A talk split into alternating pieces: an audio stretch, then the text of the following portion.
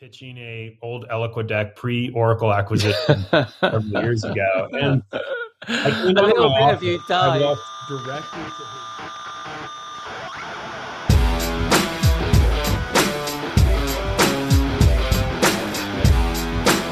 Hello and welcome to episode 102 of Rockstar CMO FM. The M is the marketing and F is well you decide. You're probably wondering, does the world need another effing marketing podcast?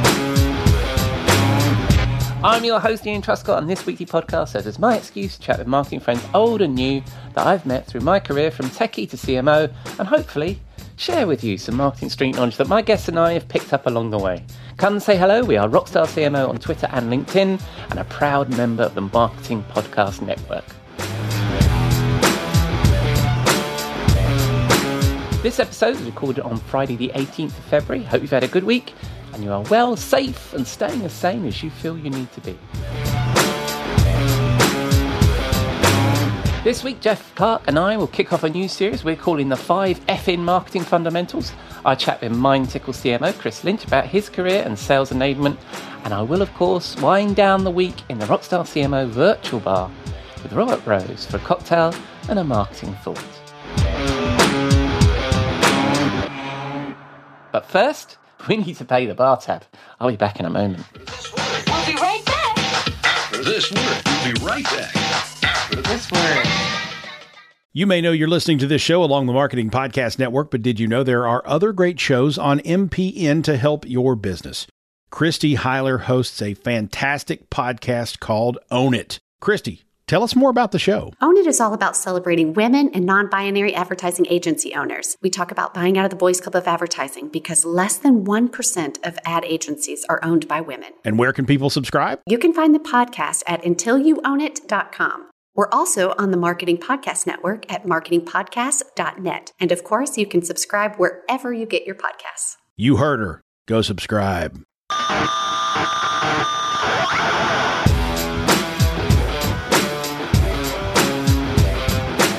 Right, on to our first segment. My chum Jeff Clark is a former research director at SiriusDecisions Forrester and is a sought after marketing strategy advisor. And this week, we enter the fray of marketing models with a suggestion of our own.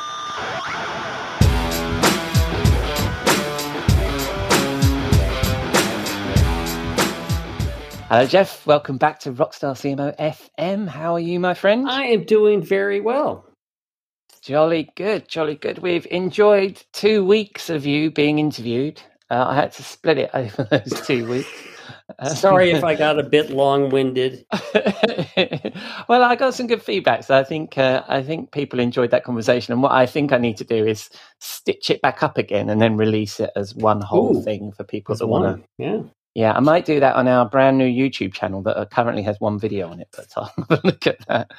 All right, so this week we're going to do a little bit of a reset. So we've been talking about marketing education, and I think what was interesting uh, uh, prior to our interview is we were talking about the five thing five. Five P's. Oh, there were five, there were four, there were seven, there were Yeah. yeah. So, and, and we were going to look at some other models of what it is that people need to think about. And then I thought, why not? Why don't we get involved in the whole business of, of numbers and things, right? Yes. So if we were to invent our own five effing fundamentals of marketing, which I think is what we'd need to call it, what would they be? What say you, Jeff? And that's what's going to kick off the next series for the next five weeks, six weeks. Because we got to dig into each each of them. It- That's- it- that's- it- if we get to five, let's see. Let's see if we can get to five. Well, that that's uh, uh, and that and that's the plan, really, is yeah, really. you. oh, that's right. the Oh, there's a sixth. Oh, I forgot this. no, I think I think we need to keep it down to. I think we need to keep it down to five. I mean, when um, when we were looking at the four Ps, it turned into five Ps and seven Ps and eight Ps. I think they were getting a bit carried away. So I That's think right. I think we should Because we all know that the So- human brain can only remember up to seven, and then after that, it's all exactly. yeah. So And it does it does depend on the human brain. I'm not even sure Yeah, I remembered. Hopefully. All right. hopefully we were. And also, I was yeah. the thing I was also thinking about was um, if if we were forming our marketing band and going on to what would these you know if we can make some kind of rock star analogy from that Wow. cool I think that's So wicked cool.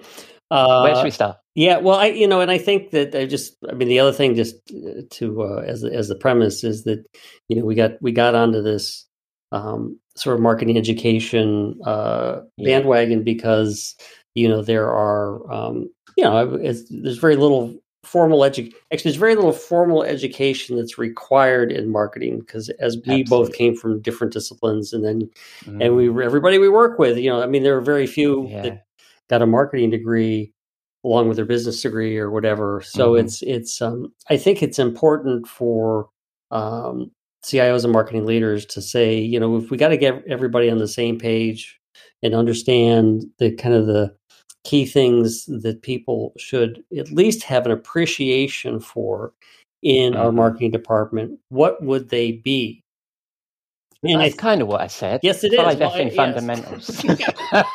well, that, that was, I mean, the, the thing about like the seven P's was all about the marketing mix, which which is, Yeah, you know, I mean, it's really interesting, Yeah, but it, it's but it, but again, it's like you know, and, and so we could be teaching our our team about the seven P's. Yes, that alone right. may not give them the the um, sort of the basis for um, understanding, or again, it's kind of uh, what the role of each of sort of more of the skill sets are yeah. that that that come into a marketing department. And so Okay. so so where I would would start and you know which I think is when you think back to the 50s and 60s marketing was almost solely about branding. Mm, And and and I think that that's you know that's just you know defining the story of the brand and the and the uh you know kind of where the starting point is and if we if we take it to our rock band analogy it's kind of like defining the sound like who are we are we you know are we a are we the new punk band from Birmingham are we the you Yeah. know uh are we the glam band from New York are we you know mhm. and and and obviously you can get you know i mean it, it's got to be a little bit more um uh organic than just kind of Yeah, creating yeah. something but but it's really important you know to me when you boil branding down to its fundamental it's like there's the name of the uh, work company and and and or the logo and then what's the attribute you're trying to project or you know what you know that whether it's been assigned by the customer base or whether you're trying to Yeah. you, you got to define it you got to understand what that is and then you know you want to you want to make sure hey man this is our sound this is Mhm. what this is how we're going to you know project our our our image and and i think everyone in marketing needs to know the importance of that well, both the importance of def- defining pretty precisely what it is and then being able Mhm. to project it consistently. Because if you don't do that what goes wrong is you know you can confuse the customer. Yeah. the team doesn't you know the, the cliche doesn't sing off the same song sheet.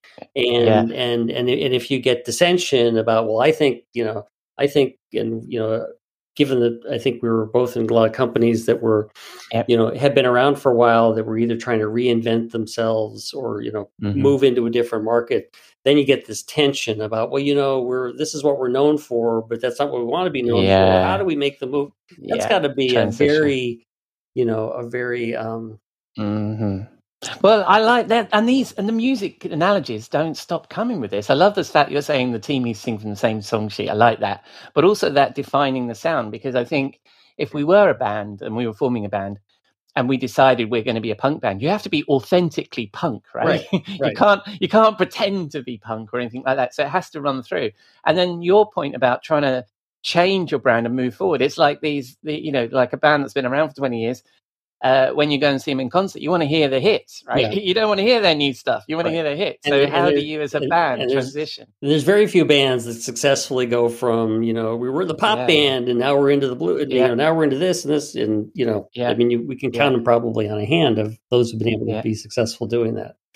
Yeah, yeah. So that's the first one. That's number do- one. So branding or defining the sound, defining who we are as a band. Yeah. So what what will be the second of our five? I would put number second, and, and these these kind of go in some sort of I don't know if it's a I'd say logical order, but I would say market Yeah. research. So Mhm. so you know when when a company gets started, they have to do a lot of research and do you know who's a Yeah. you know, what are we going to create, Who, who's the buyer, what's the need, and stuff like that. And that that's kind of a continuous process.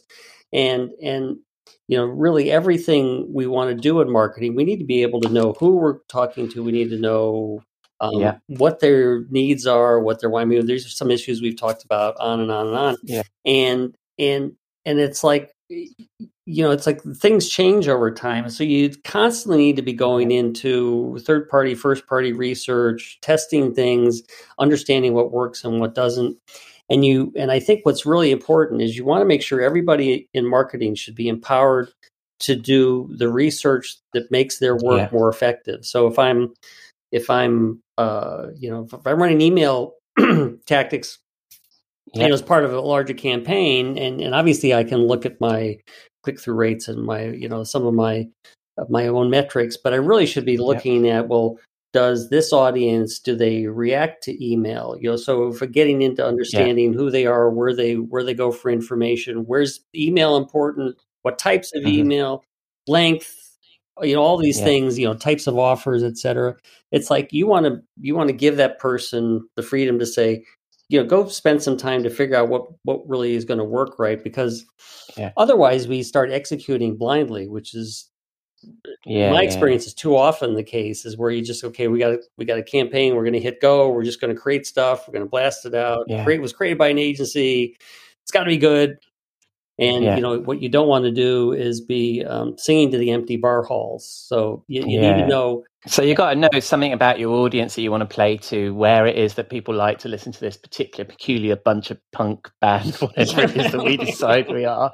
And And- what? and what- I, well, I was going to say, and you, you're probably about to ask me this, but the the musical analogy, at least I thought for this, was kind of the muse. So Mhm. you know the muse is what is it that's inspiring us to be able to Mhm. create that piece that connects with our audience and the, uh, and Yeah. the muse you can look at it as being something that uh, pops up kind of in, from inside or or you know Yeah. if if you want to do a better job at it you probably should do your Yeah. research Yeah, I think there's a there's a there's a good so so we so we're, we're branding or so we don't, so number one is is branding defining the sound that we are. Then we've got our market research, the muse of of, of is there an audience for this kind of punk craziness that we're going to put together?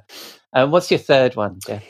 commu- is communications and Mm. and communications both what how you communicate who in your organization communicates influencers and and how they're telling the story so this is kind of like you know we got to write some material of course we could be a cover Yeah. band so we're basing ourselves on other other people's material but even if we're, if we're even if we're a cover band we got to figure Um, out how we're you know how are we telling the story different from whoever Yeah. the original songwriter was but Yeah. but you know you've got to you know i mean this is it you're telling a story so it's Mhm. songwriting it's the vocalists it's the Yeah. and, and, and it's actually and it's the music as well i mean it's not just the spoken part of this but it it's you know Mhm. you know who's playing what instrument um you know uh, um you know and, and also if we get really good at this how are we going to make sure that other bands cover our tunes uh so we can make some money on the royalties but yeah, but you know it's and and, and you know this because you you know you're a you're a content marketer at heart and it's like you Mhm. need to understand the value of storytelling and how it connects you know your audience's need to your value proposition tied supporting your brand promise and you know and and so and if you don't yeah, if if people within marketing don't understand the importance of this then you know you just Mm. don't you just you're just firing stuff off. You're not really engaging customers. You might have some great messages that fall on deaf ears because it really wasn't what they wanted to hear right. uh, and and and it was actually i'd say it wasn't tell, told in a way that really engages them which that's the Yeah. you know we've we've figured our brand out we've got our muse Mhm. now we got to figure out how we connect to the audience with an engaging story Mm. So, uh, so this is different then from the branding then, uh, in terms of um, it- that that we've decided to be a punk band, and but we're now putting we're fleshing this out of what it is that we actually want to say as a band. That Yeah. we actually, you know, what we want to and what the individual songs will say, right? yeah So of course you know a punk song- band i can just say that i'm you know i don't know Yeah, I'm, i have teenage angst and i'm crying and Yeah, you yeah. know, blah blah blah Yeah. and i can't, I can't So- understand the lyrics anyway anyway yeah. So, this, so this is the songwriting then, the the individual song, and is it also is this also the if we think about it as comms and influences and stuff like that, is this also not just the songs but also the publishing of the music, or are we just thinking about the songs at this point? I think we're well. I think it's also the yeah, it's the publishing of it because because again, if you're Yeah. working with your influencers, you know, you you Yeah. you you're going to basically create a story that somebody else is going to pick Mhm. up. You know, this is the the the holy grail of thought leadership. We've come up with something that somebody else is going to Yeah. echo because Yeah. those guys really know you know Yeah. just how to how to solve this particular problem that everyone's having out there and so i'm going to value what you know abc company does because they're the Mm. best punk band uh, and they got the best product Or we've just written the latest American classic for the American songbook or whatever. Yes. i've noticed that you keep coming back to punk bands uh, Well, I don't know. You said at the beginning we were a punk band. I'm just trying to sing from your song sheet, mate. I mean, I know we did a little bit of I prep. don't know. I was more. some I was more new wave in that era than punk.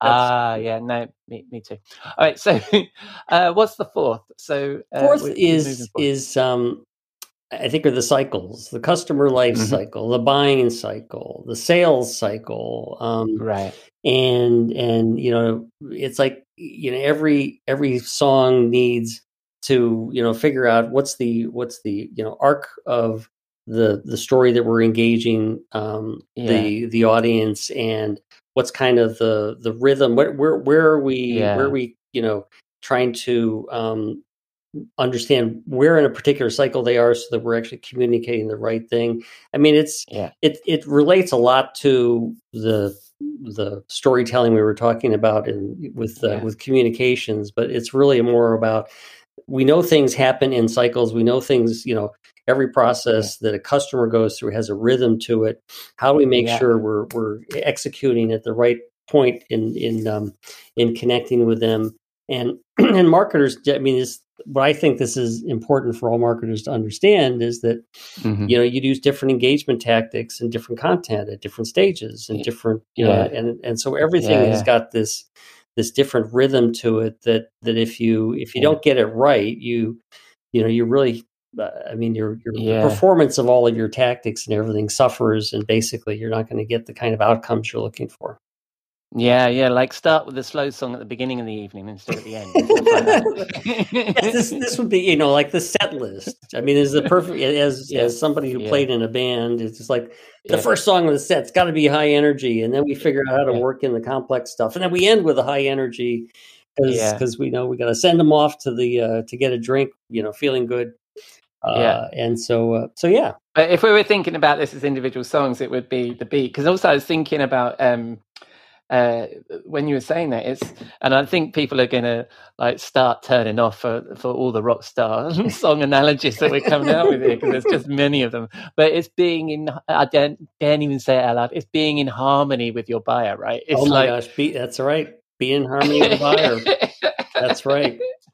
Yeah so ha- having that cadence of communication or whatever you're doing and make mm. and, and having that in, in in harmony with what your buyer needs or wants at that particular time right? Absolutely, absolutely. splendid right so that's four so, so what we're doing all right i think we are going to have uh, five I think I we're gonna hit. have 5 We're gonna hit five because that's what you. That's what you told me to. No. yeah but plus, plus i know you prepared so so we've defined the sound we've defined who we are with this um, we're now a new wave band That's right. we've we've found our inspiration and our muse from our market research and we've written the next great american song for the american songbook with our communications and we've decided how we're going to publish that and what channels. And we're in harmony with our buyer with our customer life cycle buying cycles and sales cycles. What's our fifth? What possibly could be our fifth Jeff?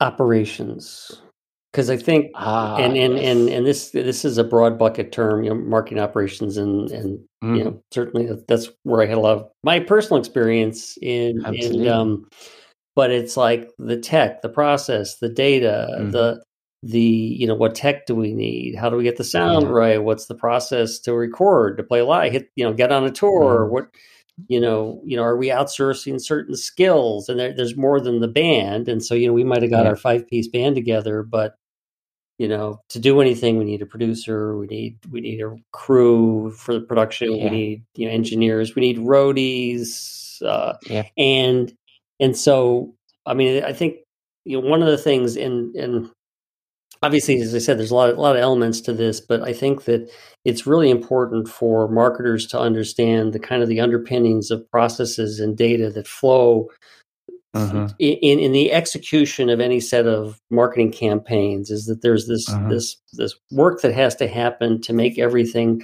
execute well together.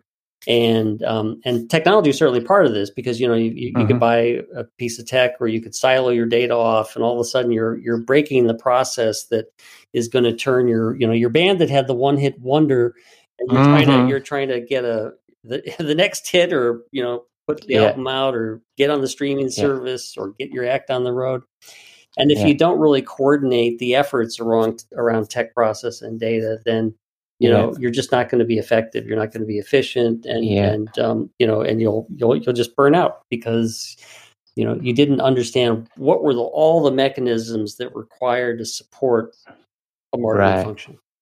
Right, right. So you, you could you come up with a great song and you've got a great band and you're singing, but you're in your mum's ba- basement and it's Yeah, not really, right. yeah, you, you you've not getting much further than that because you haven't set up uh, the channels or the way of recording or haven't got the equipment or that kind of good stuff. But I think that's a uh, yeah. So that and is that is is so is that like because I I've, there was actually um, somebody wrote an article like this for Rockstar a couple of years ago that was comparing um, comparing, I think it was um, product managers to to roadies, you know, the people that are doing the heavy lifting and product marketers. Um, but you'd say this is like the marketing operations guys that are setting up the mix decks, the the producers, the crew, the roadies, and all that kind of stuff. The people that are going to help is- us This is take this on tour, right? Yeah, Yeah, let's yeah, get our yeah. act No, together is and good. put it on the road. And uh, Yeah. and it's I mean it, I mean it's just as you know if you if you watch any of um you know these like sort of rock documentaries you know digging into the like the Beatles Get Back or anything where you're digging Yeah. into what actually happened to put something out that you know it's like oh there's this nice Yeah. little tune I really like it and like the band Yeah. blah, blah, blah. and then you realize everything that went into that Mhm. I mean, if the guys just sat in your or guys and gals sat in your living room and played it, you know, it's like that might be great, but actually to make something work commercially, Mm-hmm. Yeah, you know, you just have have to have the people, process, technology nailed down. yeah. Yeah, no, I think that's excellent. So we've got our five effing marketing fundamentals, and it's a shame we couldn't get them all to start with F, but I know we tried. So we, so I could just put F in in front of everything. F in branding. Right. So- Get, your so we effing got- brand together. so we got um so we got branding, defining the sound, we got market research, that's our muse and our inspiration, We've got our communications, our influences, our songwriting, our our, our getting it out there, uh, getting in harmony with the buyer through the customer life cycle, buying and sales cycles, and finally marketing operations, the crew, the producer, the roadies. And now we're gonna that's the next five weeks, right? We're gonna talk about these five. Yeah. Great. Yep. So, listeners, see what you've subscribed to. We're going to now go into these and try and, Beware, you might learn something. or well, you'll certainly learn a load of uh, very lame musical analogies That's right. From me. All right, so we got to finish this with a, A recommendation of a song from you, Jeff. What are we going to go with? you know this this was a tough one um you know Mhm. it's got to hit it's got to hit on so many different levels so uh pick the fundamental thing by bonnie raitt from 1998 uh, song with a great groove good message Mhm. it says fundamental i think it's about i think it's about love but you know most of her songs were about love so um that's not bad i'll go with that one And I have to confess, I think the only option I came up with was uh, was Take Five by Dave Brubeck, which would have taken us to 1959. So I think we've done quite well with. well it would have taken us it certainly is not new wave or punk so um no, I have to confess that because I used to usually make fun of you. So we'll close with uh, "Fundamental Things" by Bonnie Raitt from 1998, and you're going to join us again next week, and we'll kick off with branding or the. Yeah, let's uh, start with brands. defining our sound and what is this ba- crazy band that we're creating going to be about. We'll see. Thank you very much, Jeff. Uh, see you next week. Thank you. Let's run naked through the city streets. We're all victims of captivity. Where our madness crucifix. Let's tattoo Bible quotes across both our hips.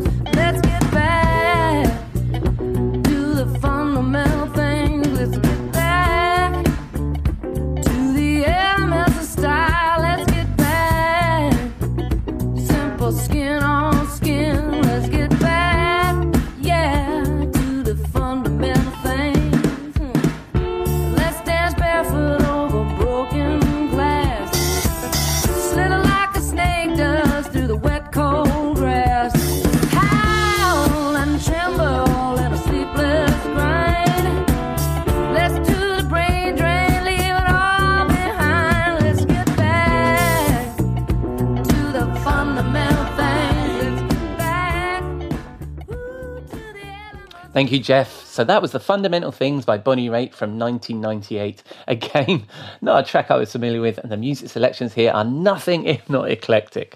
Let us know what you think of this new series. If you have any suggestions, get in touch. We have Rockstar CMO on Twitter and LinkedIn, or email us at hello at rockstarcmo.com. Right, on to my guest. Chris Lynch is the Chief Marketing Officer at sales readiness platform MindTickle. Chris oversees all global marketing functions, including product marketing, demand gen, brand, and creative. As you'll hear, he has deep experience in product positioning and messaging, go to market strategies, and the alignment of marketing with sales objectives. Before joining MindTickle, Chris was the CMO at direct to consumer apparel brand KUIU, where he built a team focused on data driven strategies and customer engagement. Previously, Chris was the CMO at Cision, where he led a global team and pioneered a new approach to messaging and campaign development, culminating in Cision's IPO. Prior to that, Chris had senior marketing roles at Oracle, Badgeville, Tibco, and Socialtext. Hope you enjoy this conversation. I certainly did.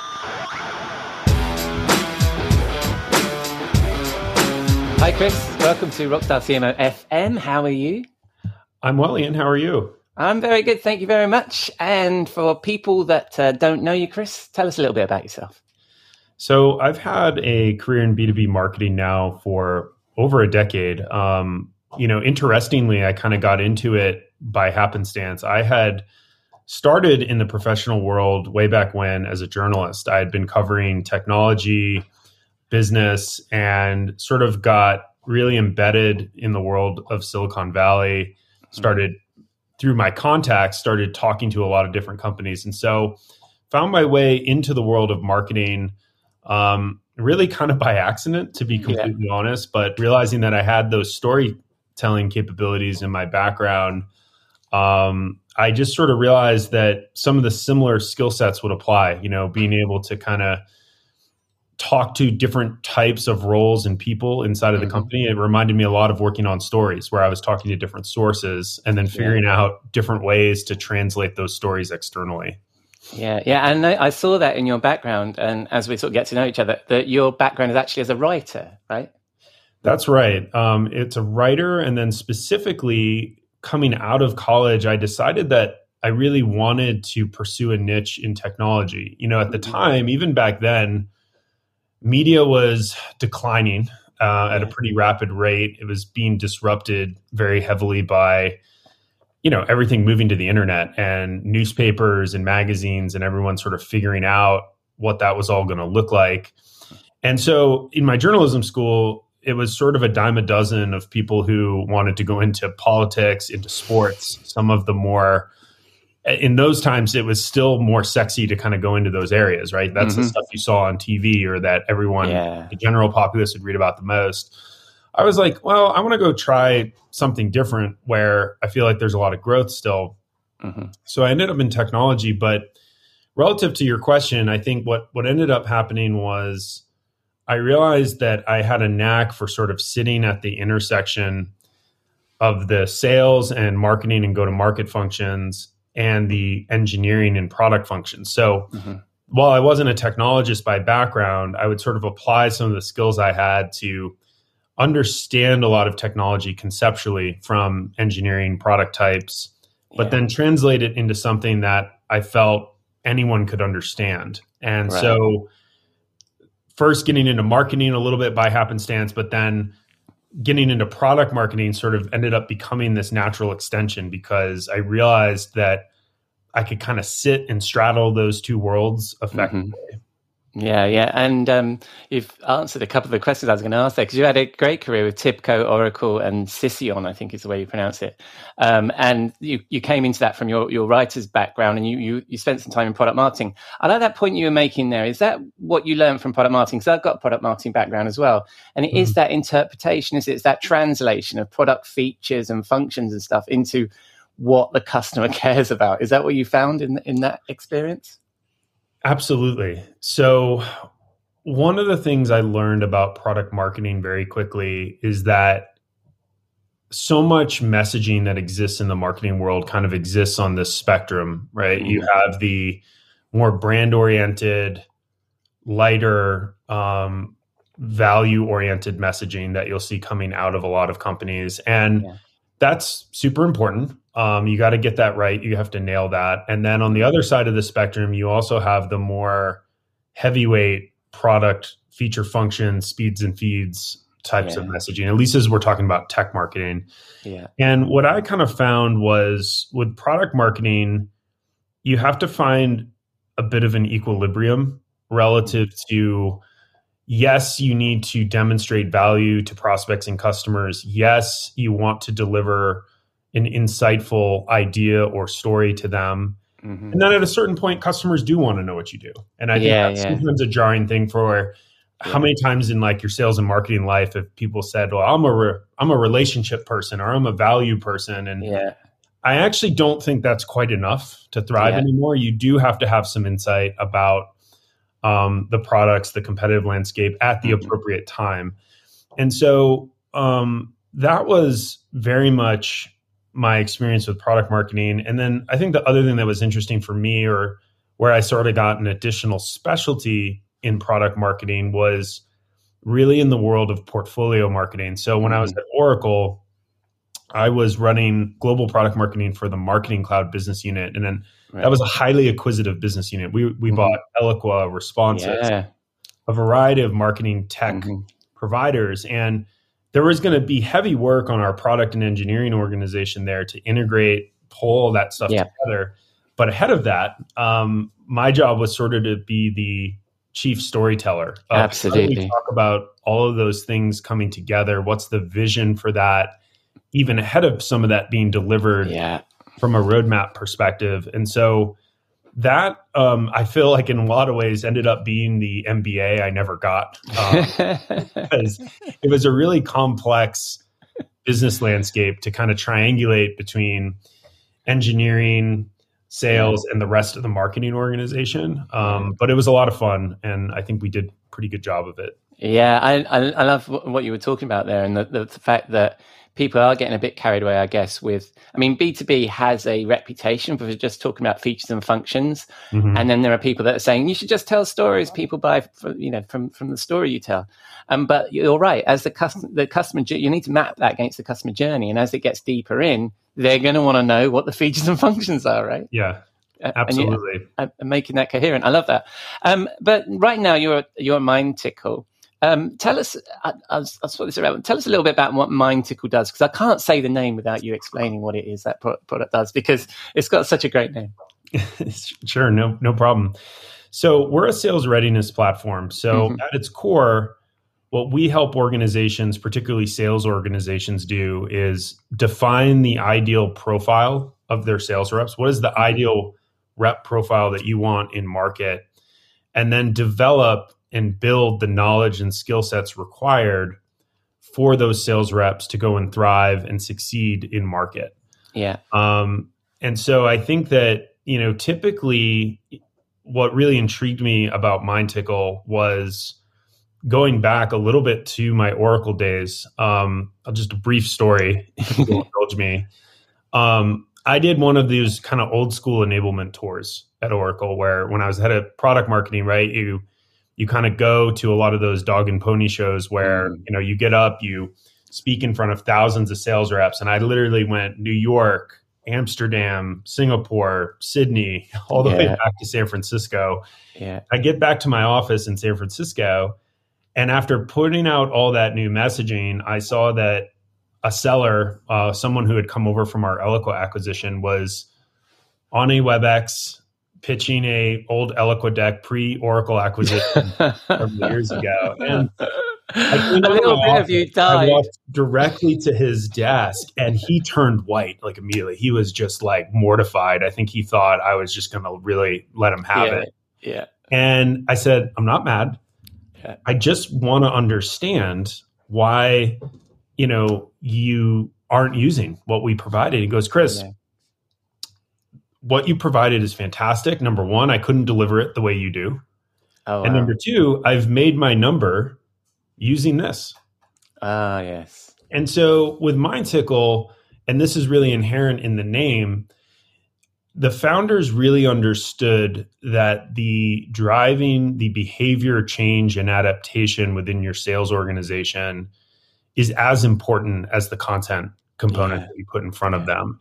And so a lot of what we do within the platform is find different ways to engage sellers, really weaving into what is a very busy schedule for them, right? So I think what we're seeing is that the traditional sales enablement program of certifications and completion metrics is a bit of a thing of the past and it's really more about hey can we send them a question today like of your top four competitors which two are the most similar to us in this context pick a b or c or d doesn't have to be complex but leveraging some of those micro learning techniques we're finding that you can drive some of that behavior change even in parallel with some of the bigger programs So it's a two-way thing. Then you're ca- you're capturing uh, data and insight from the salespeople and then sharing it amongst the team. That's right. I Yeah. think one of the things that I've been talking about is this notion of the science of sales or the Mm. quantified seller. You remember back in like the early 2000s when like Fitbit and Apple Watches and all that Yeah. stuff was coming out, there was the notion of the quantified self. I want to know how many steps did I do today? Like, Yeah, oh, look, I walked three miles and I've exceeded Yeah. my activity quota for the day. yeah, I think with sellers, what's been vastly missing is sort of that exercise. You know, what are they doing? What is the work going in to becoming a great seller? Um, do- are they indexing really high on negotiation skills or messaging delivery? I think that sales is obviously the most measured function in Yeah. a B2B company, but it's measured really largely from an outcome perspective. Yeah. Was Closed won or lost. yeah, Did you how many marketing leads did you convert? You yeah, know, we just look at these very binary yes no markers. And I think the data that we have available on our platform where it gets interesting is being able to quantify the skill sets and then minimally be able to correlate them to some of those Right. outcomes. But I think that's just the tip of the iceberg. I think as we start thinking through how you can pull some of this data out, leverage AI, yeah, all these other platforms in the world right now, like the Claris, the People AIs, um, the BoostUp AIs, like I think putting data into those platforms as well, where you say, hey, it's not just about prediction based on previous revenue and business outcome numbers, but all of this contextual data that we know about our sales force. That's amazing. So, so, uh, and uh, as you say, I mean, sales is usually measured by a simple metric: you won or lost, you earned this amount of money or you didn't. So that's really interesting. And and is it does it encompass this the the fact that many salespeople have a different approach to success, and it, does it try and sort of understand what that is? Yes, we want to understand what that is. That is this concept of the ideal rep profile. Um, Not only is that an object within our product, but I actually use it as a construct to have a lot of my customer conversations because you get a head of sales enablement, a chief revenue or a chief sales officer in the room, and you ask them, what's the ideal rep profile? Even at an organization that might pride themselves as being aligned on mm-hmm. different things, you'll actually get a lot of different answers. And Yeah. for me, that's a really fascinating thing.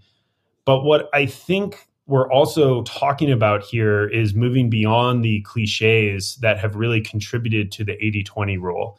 Yeah, 80 20 rule being that 20% of your sellers are closing 80% of the revenue. yeah, And the reason that that has held as a construct, it's called the Pareto principle for so long, is that I, I- I think sales is used to playing that numbers game. Well, I'm just going to go, I know these people, I'll hire them in, yeah, they'll help carry the load. But eventually what ends up happening is, is you'll miss a month or you'll miss a quarter because Mm. even your best people yeah, can have a bad go of it sometimes. So what I think is important is moving beyond things like, oh, well, this person has the it factor or Mm. this person has gravitas. It's like, yeah. what does that stuff even mean? And, and I think that now that we're becoming a more modern workplace in parallel, I think we're all learning relative to diversity and inclusion and showing how powerful it is to grow your workforce with different ideas, different perspectives coming to the table. I think sales is very similar.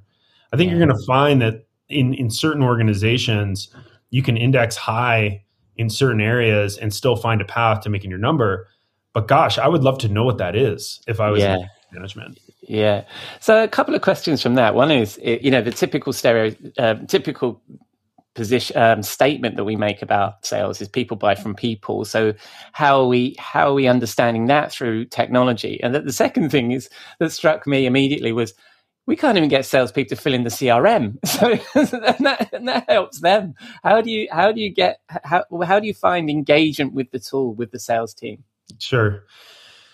So I'll take the latter question Yeah. first. I think what we have found to be critical is a depth of what we call engagement mechanics, Mhm. different levers that you want to pull in order to find the right person. Yeah. The second, so what I mean by that is yes, there's always going to be a time and a place where you're going to do the maybe for compliance reasons the the much more traditional hey here's a module Yeah. you need to show that you have actually consumed this take a quiz or a test before you Ah. can move on right there's always a our platform has that some of our competitor platforms have that there's always a need for that right. but i So think it's the part other- of sorry, it's, it's part of the sort of HR function of being a sales guy at this organization. Is you're committing to the fact that you that part of your success of that organization is to commit to this program. right i think that it does have to be woven into your culture that Yeah. the notion of getting proficient and getting sharp at all of these pieces is critical. hmm What I would say is that in addition to that, you need to be able to leverage other types of engagement mechanics that make the sellers develop certain skill sets even Mhm. when they're not overtly aware that that's what they're doing. hmm So an example of that is kind of the what I said earlier, right? Of just Yeah. pushing out different notifications in more smaller bits where they could be sitting on the subway, um, they could be sitting in, a, in an Uber, whatever, Yeah. and it's not that much of a thing relative to everything that we all Mm. do with our phones and screen time Yeah. Yeah. just answer something quick and easy. And so, Yeah. one of the other things that we think is really critical is in between sort of the big bang programs, you do Mhm. a lot of this micro learning, you do a lot of spaced reinforcement. So, after they learn something in that, one of the questions you send out is something that is just reinforcing something that Mhm. was already covered in a much larger context. So, right. I think there's a little bit of a sleight of hand involved, quite honestly, Mhm. where you try to make them not be so overtly aware that they're Mhm. running through a training program. And if you do that, then they don't feel like it is the a traditional training program. It's a more Right. modern one uh, with those types of techniques. Right, right, right. It sounds really interesting, and um, and you've been there almost a year. So one of the things I was going to ask you about as well, your your first ninety days as a CMO there is probably Mhm. still fresh in your mind. What advice do you give to new CMOs? And you've been through this a few times. You've been CMO at a number of, uh, of uh, large organisations. What's what's your what do you kick off with without um, s- spoiling the experience that you had Sure. at, at Mindtick or sharing too many secrets? But what's what's your approach? I think my approach is generally to bifurcate things happening around the department into two parallel paths. So, one is what are the immediate low hanging fruit things that I know I can tap into, I know I can make impact on quickly, Mm-hmm, and where we can kind of show a quick win mm-hmm, um, from a marketing perspective. The second piece is on the other side of that, you have to look deeply at your infrastructure, your business processes, the team you have in place. Those things are harder and a longer burn to Yeah. fix. And, Yeah. you know, the CMO job, it's similar to a head of sales or chief revenue officer job in the sense Yeah. that eventually time is your enemy Yeah. right? I mean, it's uh, people give always give product, um, engineering, other functions sort of a wider berth to figure Yeah. a lot of things out. So Yeah. you have to be cognizant of that, but you can't let it make you make knee jerk decisions.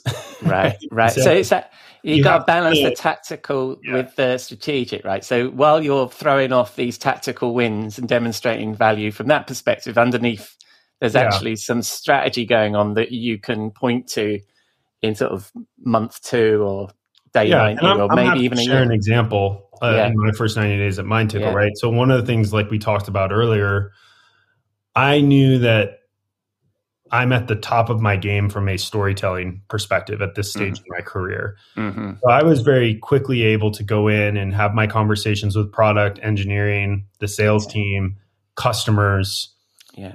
collect a lot of those data points, do a lot of my market research, Yeah. come back with, hey, here's a brand new vision and 1st mm-hmm. call deck that we will operationalize across the organization to articulate what we mean by sales readiness and where we are differentiated, right? And the field facing stuff at a B2B company is nice because you can have quick impact when you're Yeah. manifesting that stuff through PowerPoints and keynotes and demonstrations and some of those pieces. A longer burn, as an example, was okay, now that we've built this messaging backbone in parallel, Yeah. we now need our entire website to become a reflection of that. That takes more time to build. Yeah. So yeah. we launched that in December, uh, and we're really proud of it. But it Mm-hmm. was a much bigger project, a lot more people involved.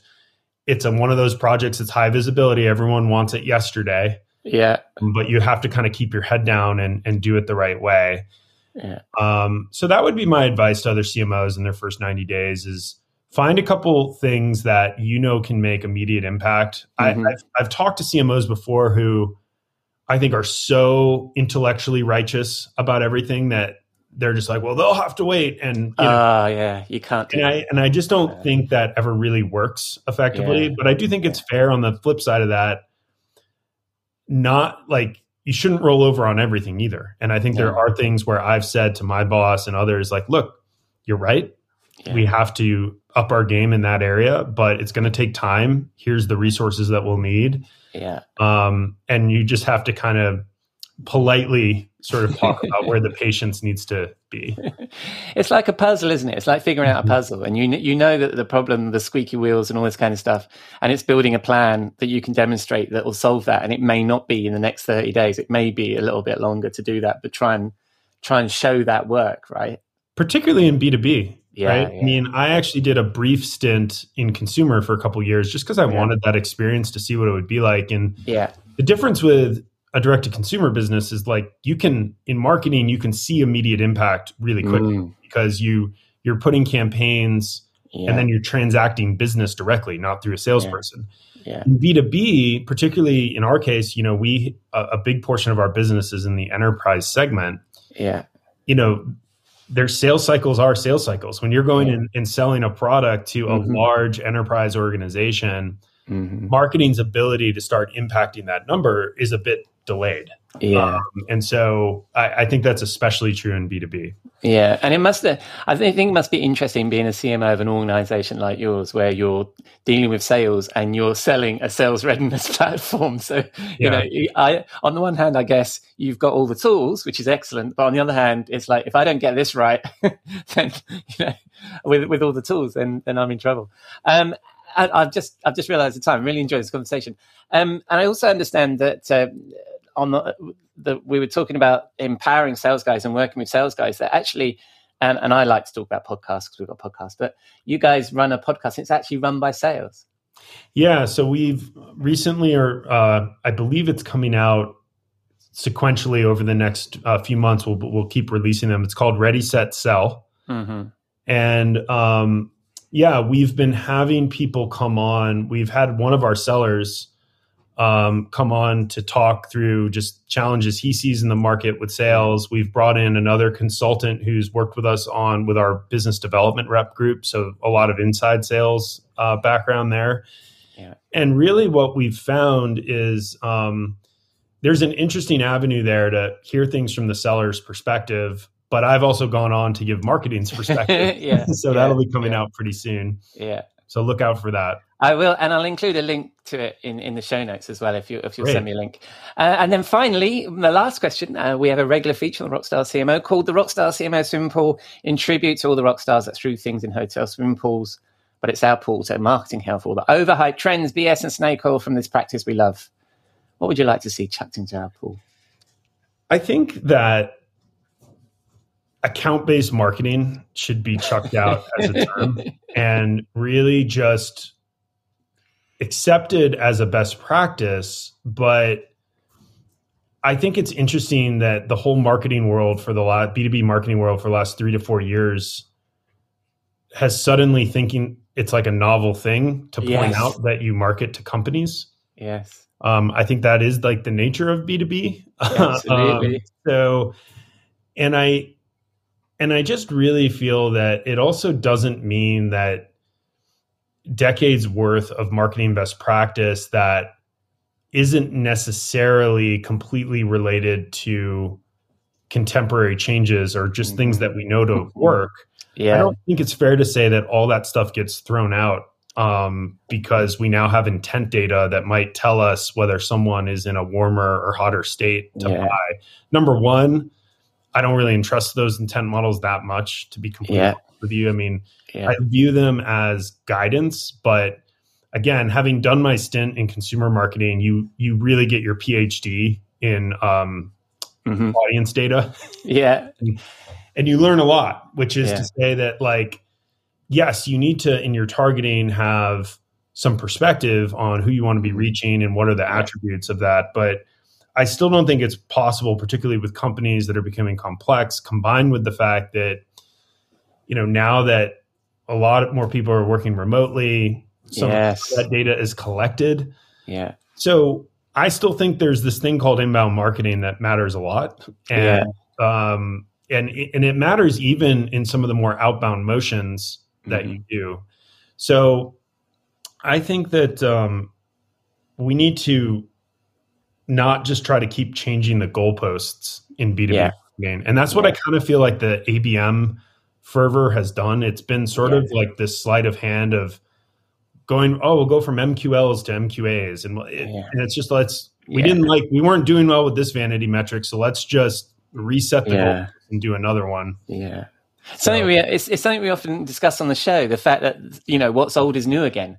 Like uh, the conversation that I have with uh, with Jeff Clark, who's also on the show, um, just before this segment, and uh, and and we we've discussed account based marketing. It's like that's what we've always done in B two B, but now we have these tools and this very narrow definition, and that's that. And we see that so often, don't we? With us as marketers, we're like, "Oh, shiny thing, let's call it a thing," and it's really a best practice. So that's an excellent candidate for the Rockstar CMO Simple. Thank you very much, Chris.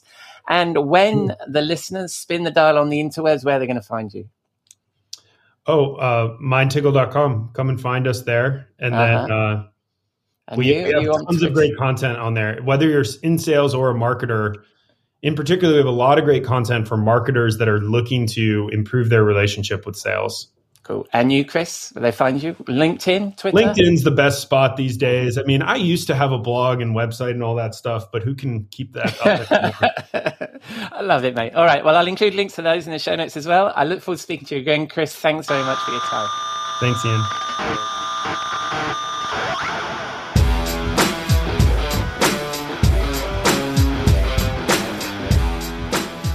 Thank you, Chris. I enjoyed that. An interesting platform, a great topic, and yet another vote for ABM to make a splash in the Rockstar CMO swimming pool. I will, of course, include all of Chris's links in the show notes that you can find on rockstarcmo.fm.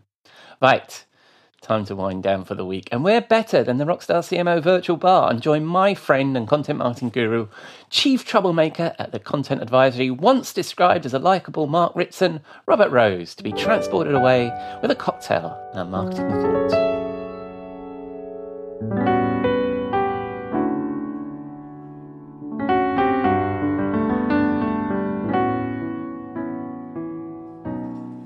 Good evening, Robert.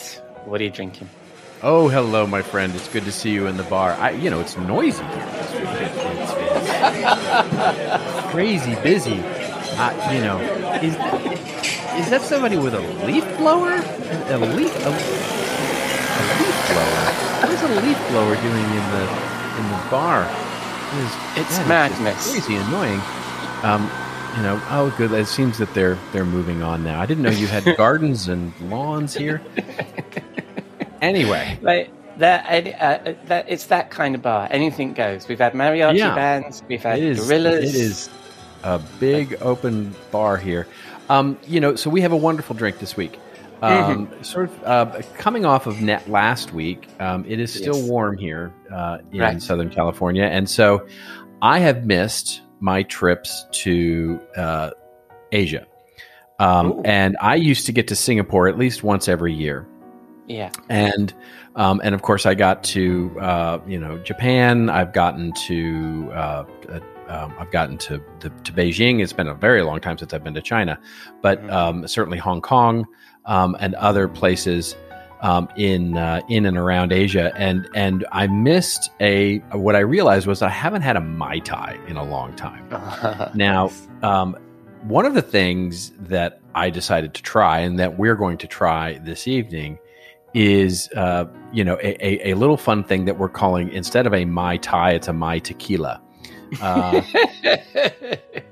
I see what because you did I'm not a fan of rum, uh, as you know, as as we heard last uh, in the last episode. You know, I, I changed up the mojito into a into Mhm. something that wasn't about rum. Um, Yep. But this week we are going to uh, replace the rum again, um, because uh, I just don't. Um, I mean, mai tais are lovely, by the way. I love a good mai tai, but you know, with rum. But we're going to change it up, and so what we have here is a mai tequila, which is a your favorite, and, and this time you do use a reposado tequila, um, Mhm. something that has, and, and and one of the best ways to do this is to look for some of the infused uh, tequilas, some of them with a very vanilla-y taste. So you can go with a reposado or something like that. There's a particular brand of tequila called Clase Azul, which is not my favorite to have on its own, but Mhm. as a reposado with a heavy vanilla taste, it makes a great addition to a mai tequila here. So you take that, and then we mix, of course, the classic pineapple juice, um, 3 Mhm. parts pineapple juice to two parts orange juice. Um, and again, the Mai Tai normally calls for a little bit of grenadine or, or syrup. I don't use that. If you're into that, go do that. Um, but basically, so you have basically three parts tequila, three parts pineapple juice, two parts orange juice, uh, and then, of course, over ice. And, you know, I mean, if you're going to have a proper Mai tequila or Mai Tai, you're going to big ass umbrella in there and, Nice. um, and then sip that as you sit out on a porch somewhere. Nice, right? I'm going to attempt to replicate that, and I, I think it's uh, it's crazy that you uh, decide to swap alcohols in your drinks and your cocktails, Robert. I mean, who would do that? It's ridiculous talk. Absolutely. You have to stay faithful to the recipe.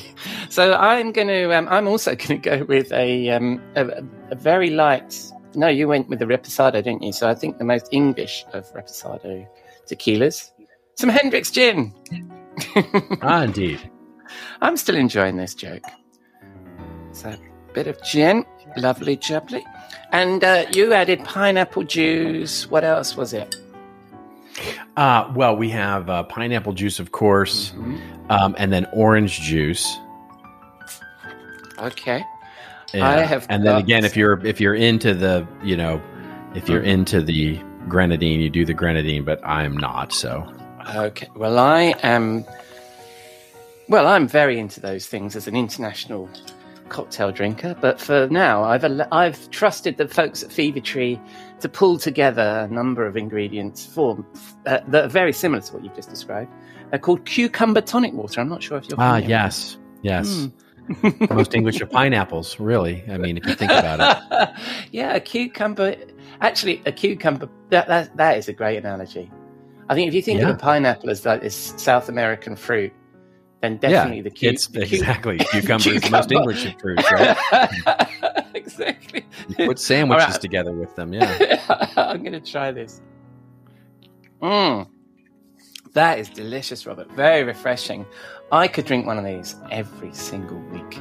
I And- suspect you could. Yeah. Yes, I, I do my best. And um, where are we going to be sipping these wonderful cocktails? Well, you know, again, it feels like with this kind of drink, we need to be somewhere warm and uh, on a Mhm. beach. And and um, and my uh, again, falling off of last week where we went and, and spent a little time in Brazil, I felt like we needed a little more time at the beach. Um, and another place that my wife has been, but I have not been, uh, is Fiji. And Oh wow! I would really love to get to Fiji, and and so she brought back all these pictures from her trip to Fiji with a friend, and Yeah. I was very jealous. And so yes. I think now to sort of sport that jealousy, we we we have to make our way there. And Mm. again, probably probably not on the beach sipping these cocktails. It, this feels more like we're sitting on the porch or a bar or something Yeah. like that. And there's a little bit of music, no leaf blowers, of, of, course, but but but um, but sitting in a bar somewhere in Fiji, watching the water lap up and do those kinds of things. yeah, sorry about those leaf blowers. Uh, yeah, I don't. I get. I, I wouldn't have thought that leaf blowing was uh, was going to be in the ambience of where we are from uh, from in in, uh, in Fiji. But w- what um.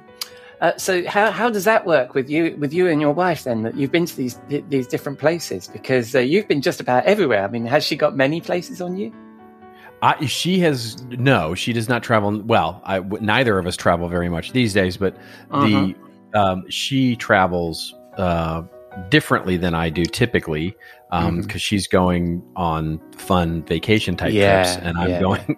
I'm going to Yeah. speak in Detroit or somewhere like that.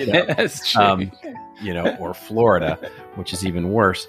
Um, you know, apologies to those in Florida. No, not Yeah. really. Hashtag sorry, not sorry. Um, or big up the guys in Detroit yeah, well, Detroit's fine Florida. actually. I, you know, the funny thing is, is that I prefer Detroit to Florida. Um, But uh, yeah, it's um, she she travels quite a bit, not quite a bit, Yeah. and and again, none of us traveled this much these days. But No. in the past, she was she was going with friends to on trips or you know those kinds of things. Yeah, I've got the same here. Um, my my wife has hasn't done much business travel, but uh, there was a few years where she went to San Francisco and I hadn't been. and then, Yeah. and then I got to go quite a lot.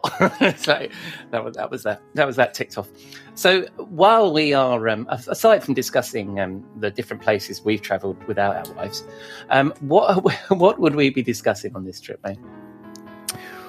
Well, have you ever heard of the term a wicked problem?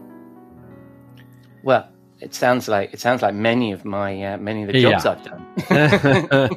yeah, there's actually a term, and it's not just like a Boston Wow. thing either. Like you know, it's Yeah. it's uh, it's called a wicked problem, and it's defined as a problem that is really difficult to solve because of either incomplete, contradictory, or changing requirements that can be really hard to recognize. Um, and you know, and and then there's there's there's an, there's another um, one, uh, another definition that I really like, actually from a, an information researcher named Jeff Conklin, who Mhm. says it's basically a problem that you cannot recognize until there's a solution for it.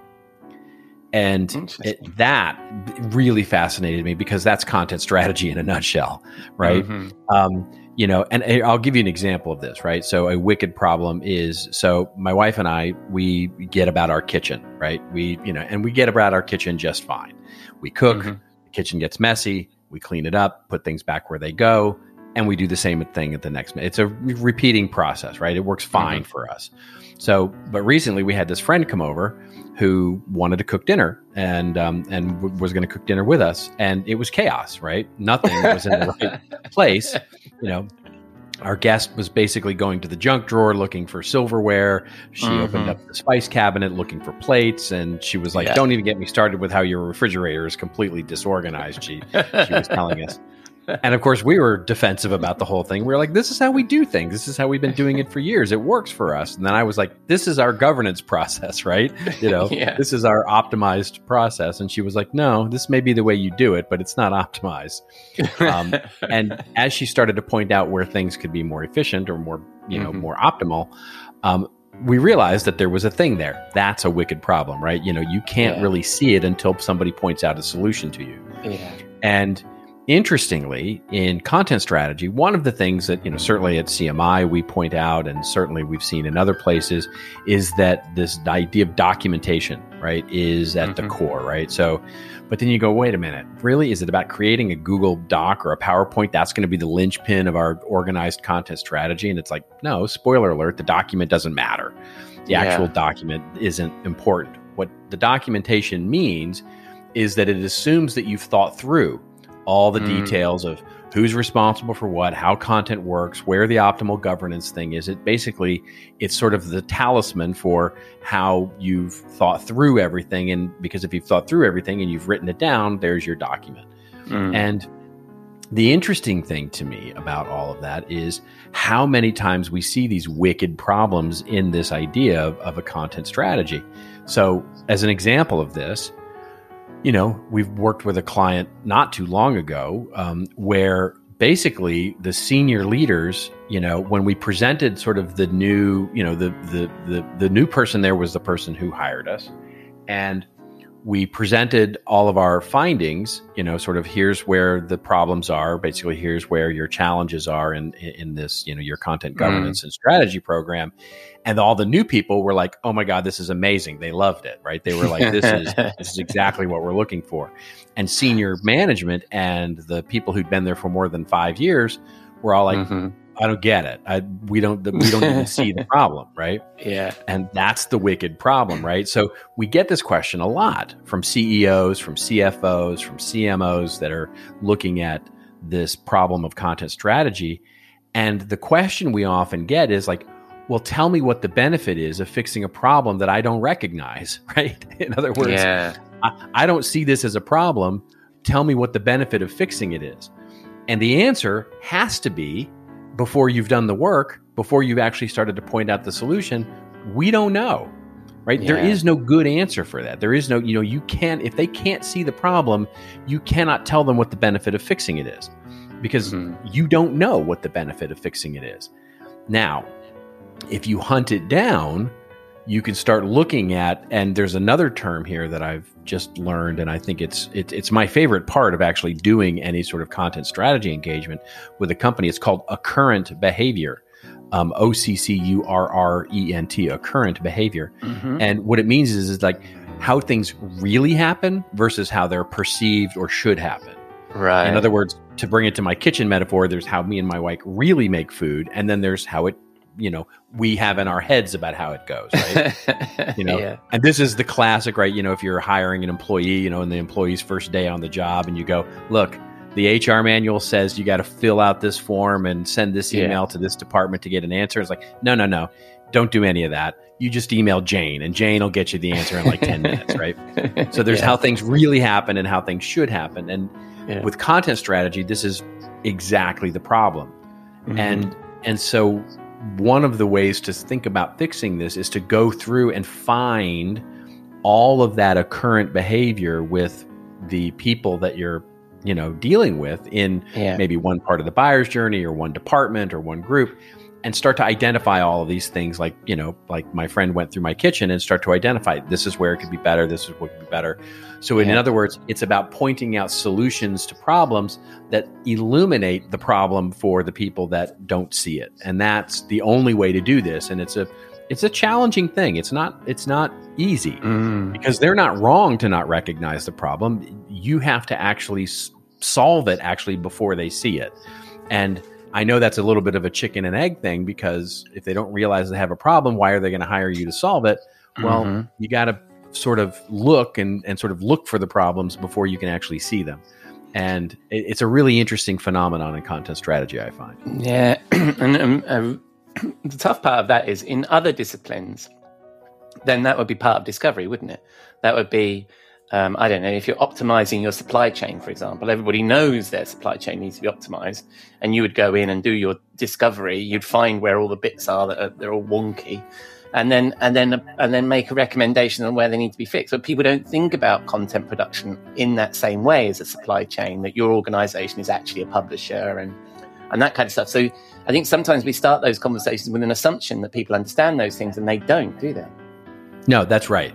That's the other challenge, of course, is that yeah, you know you have this this level of complexity over Mhm. subject matter expertise where you know and content unfortunately is is is one of those things where you know as as we often say content there you know 90% of content strategy has nothing to do with writing down words or making pictures right it, Yeah. it, it you know most of content strategy is around communication and you know and so it's communicating with each other about how things are getting built and that is a in a in a in a big business, in a small business, in a medium sized business, that can be a complex process.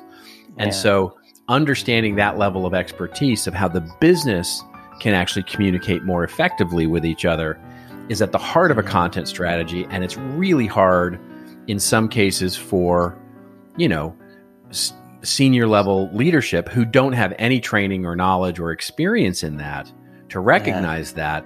But of course, what you're talking about is something that everybody feels they should have an experience in, right? In other Yeah. words, for years since we've entered the job market as professionals, Mhm. we've been told that communicating clearly and creating great content, you know, must be able to write well, must be able to Mhm. communicate well, is sort of a Mhm. precursor to any job and certainly the precursor to any leadership job. So there's Mhm. there's sort of feeling at the senior leadership level like they should understand it, and in some cases they actually pretend like they do. But Mhm. um, you know, but there is no problem with it because it is actually is a very complex thing. It's a hard thing to to figure Mhm. out, and so it's helping them recognize that they actually don't know what they don't know. That Mhm. can be one of the most illuminating things about fixing something that they don't see. Yeah. Yeah. I mean, you know, it's a little bit like you know, it's a little bit. It, it's not un, unlike you know. I bring my car in now. You know, when my when my dad had a car, right? yeah. You know he could po- he could like literally walk me through the engine of a 1965 you know Mustang or or Mhm. you know basically and and and basically point out through the engine about how it all worked and what happens when you turn over the ignition and how that fires this and what the Yeah. you know what what all these things do and you sort of get it right you can sort of pull it all apart I never got a PS, by the way. I never understood that stuff. But he could he could do it. Like he could pull apart an engine and then build it build it back Yeah. together again, and it was all great. But today, you know, you look at an engine in a car, and you know, Yeah. the the the Frampter sensor and the computer modulator and the you know, and could be could be down. And there is no mechanism for that. You have to be a computer scientist to be able to understand Yeah. that. And so it's a very Yeah. different idea of what complexity means Mhm. in today's world and in today's digital business than it was then and and we just have to recognize that it's that it's okay that that's okay Mhm. Yeah, no, I love that story, and and it's a great analogy, and um, it is that interesting thing that where you're in an audience, where where you're with a group like that, where you said, well, half the people got it, the fresh people, and the older people, and the, the people that had been in the business for a while, thinking, you know, why why do I need to change where the mugs are? You know, what I mean, in the kitchen, and um, and I loved your your kitchen story because um, I. Uh, our, our, and I say mugs because one of the things that annoys me about our kitchen is the mugs are not above the kettle. Now that's where they should be. but my wife doesn't right, put them there. My wife doesn't put them there. But that's just the way we operate, and that seems to be quite seamless. So I, I like both of those analogies. Well, that's fantastic. Thank you very much, Robert. And um, I'll get this question right this week. Um, if we are looking on the internet for thoughts like this, written by you and directed by you and curated by you, where are we going to find those? well you know you'd probably find it at our little hovel on the website you know our little kitchen as it were um, organized in just the way we like it um, our own wicked little problem called uh, Mhm. contentadvisory.net Splendid. And when people spin the dial on the interwebs and they're not on TikTok, where are they going to find you? I've been spending a lot of time on LinkedIn lately, so um, would Mhm. love to connect with people on LinkedIn. But um, of course, LinkedIn and Twitter are, are always great places. Splendid. And of course, you have your podcast, This Old Marketing, which I love to promote every time we get marketing, yep, it's a wonderful little uh, Yeah. couple of chuckleheads, myself and my friend Joe Pulizzi, um, chatting about the the week's news, arguing about NFTs, you know, all that kind of stuff. Yes. Well, splendid. And uh, will you be in the bar next week? More importantly, You will indeed. I look forward to it. Thank you very much, Robert. I'll see you next week. Cheers.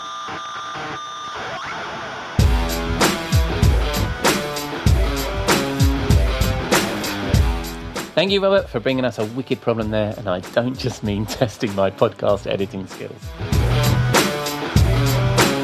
So that's a wrap on episode 102 of the Rockstar CMO effing marketing podcast. Thank you for dropping a dime into your podcasting jukebox, selecting our track, and jiving along with us.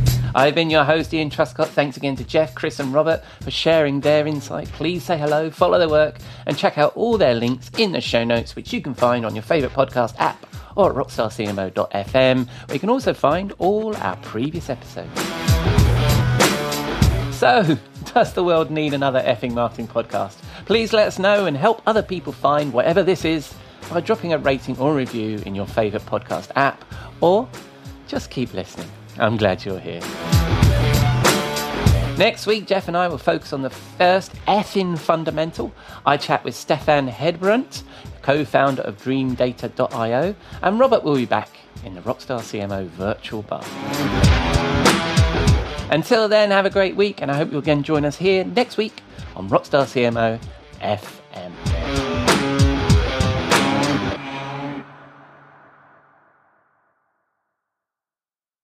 This podcast is heard along the Marketing Podcast Network. For more great marketing podcasts, visit marketingpodcasts.net.